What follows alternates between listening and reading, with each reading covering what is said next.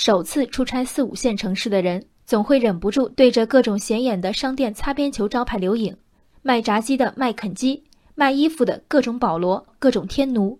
涉于法律，这些招牌仅限于扭捏的效仿。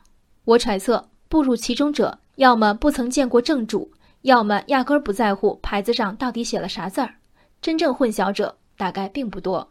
本周，上海人均消费一千六百八十五元的日料店 E 一被指是日本米其林一星餐厅 E 一的伪装店。日本 E 一官网也显示其在中国并无分店。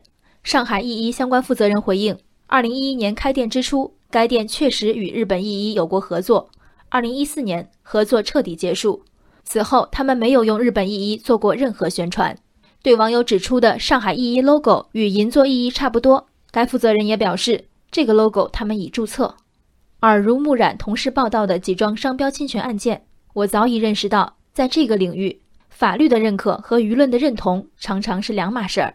你心中的 iPad 是美国苹果公司生产的平板电脑，还是一家来自深圳的科技公司？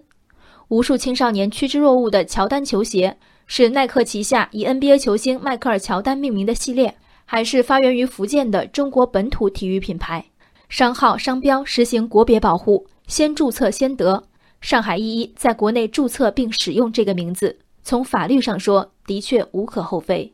问题是，在开店之初即以东京银座的一一在上海开店，被一众美食博主推广的上海一一，其负责人说没有用日本一一做任何宣传。大丈夫吗？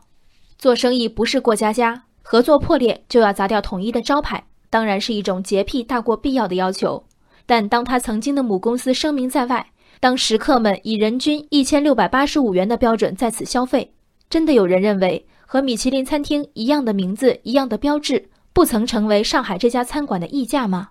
麦肯基们同样没有特地表明自己并非两家知名洋快餐的合体，从只敢模仿不敢照搬的装修到价格，都在暧昧但谨慎地向直奔汉堡而去的少年们澄清。同样没有授权的上海一一，则从名字、标志到价格，无声诱导买单者们想歪。没有宣传吗？名字就是最大的宣传。大树底下好乘凉，树底有百态。有人傍着大树想混个耳熟。同在树林里的上海一一，穿着迷彩服，却反复声明从无混淆视听之意。培育品牌恰如玉子，孩子的名字被反复斟酌，重名撞名嫌疑能避则避。因为父母都认同孩子人生的独一无二，品牌的尊严则往往被看轻。那些甫一问世便伴随打擦边球成功的庆幸的品牌，由功利的起名法可以窥见功利的经营路径。有了法律的正义，未必有道德的稳当。连名字都走不出借势的阴影，含混的出身，妄想什么百年老店，谈什么工匠精神？人生海海，见微知著。我是静文，往期静观音频，请下载中国广播 app。或搜索微信公众号“为我含情”。